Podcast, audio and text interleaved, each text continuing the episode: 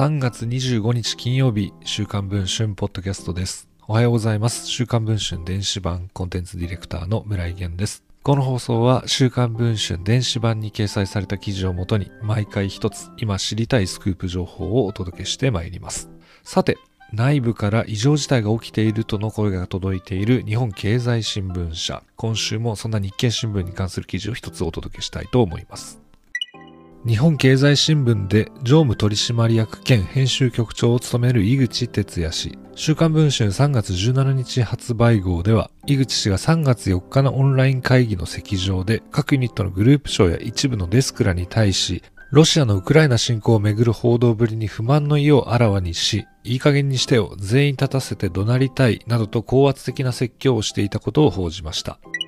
さらにその直後、怒りが収まらなかったのか、こんなメッセージを社内連絡ツールで送っていました。日経の名前を世界に知らしめる潜在一遇のチャンスと考えて、もっと必死に頑張りましょう。このメッセージが波紋を呼んでいました。日経社員によると、あのメッセージを文春を読んで初めて知った社員らからも、潜在一遇のチャンスとはあまりに不謹慎だとの声が上がりました。あれ以来、井口氏は会議の席上でもすっかりおとなしくなっていると言います。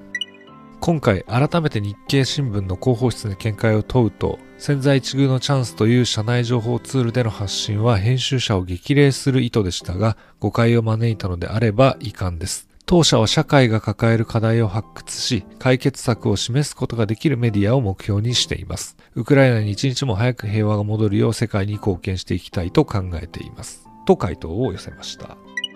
今、日経新聞では若手社員の胃がん退職が相次いでいるといいます。日経電子版の有料会員数は約80万人を誇り、新聞業界の勝ち組と目されてきた日経で一体何が起きているのでしょうか。現在配信中の週刊文春電子版では日経新聞の内部資料を入手。胃がん退職者が急増している背景やハラスメント相談件数の分析、そして社内の組織改革の失敗などについて詳しく報じています。電子版の記事の方もぜひチェックをしていただければと思います。以上、本日の週刊文春ポッドキャストをお届けしました。また次の放送でお会いできれば幸いです。お聴きいただいた皆さんどうもありがとうございました。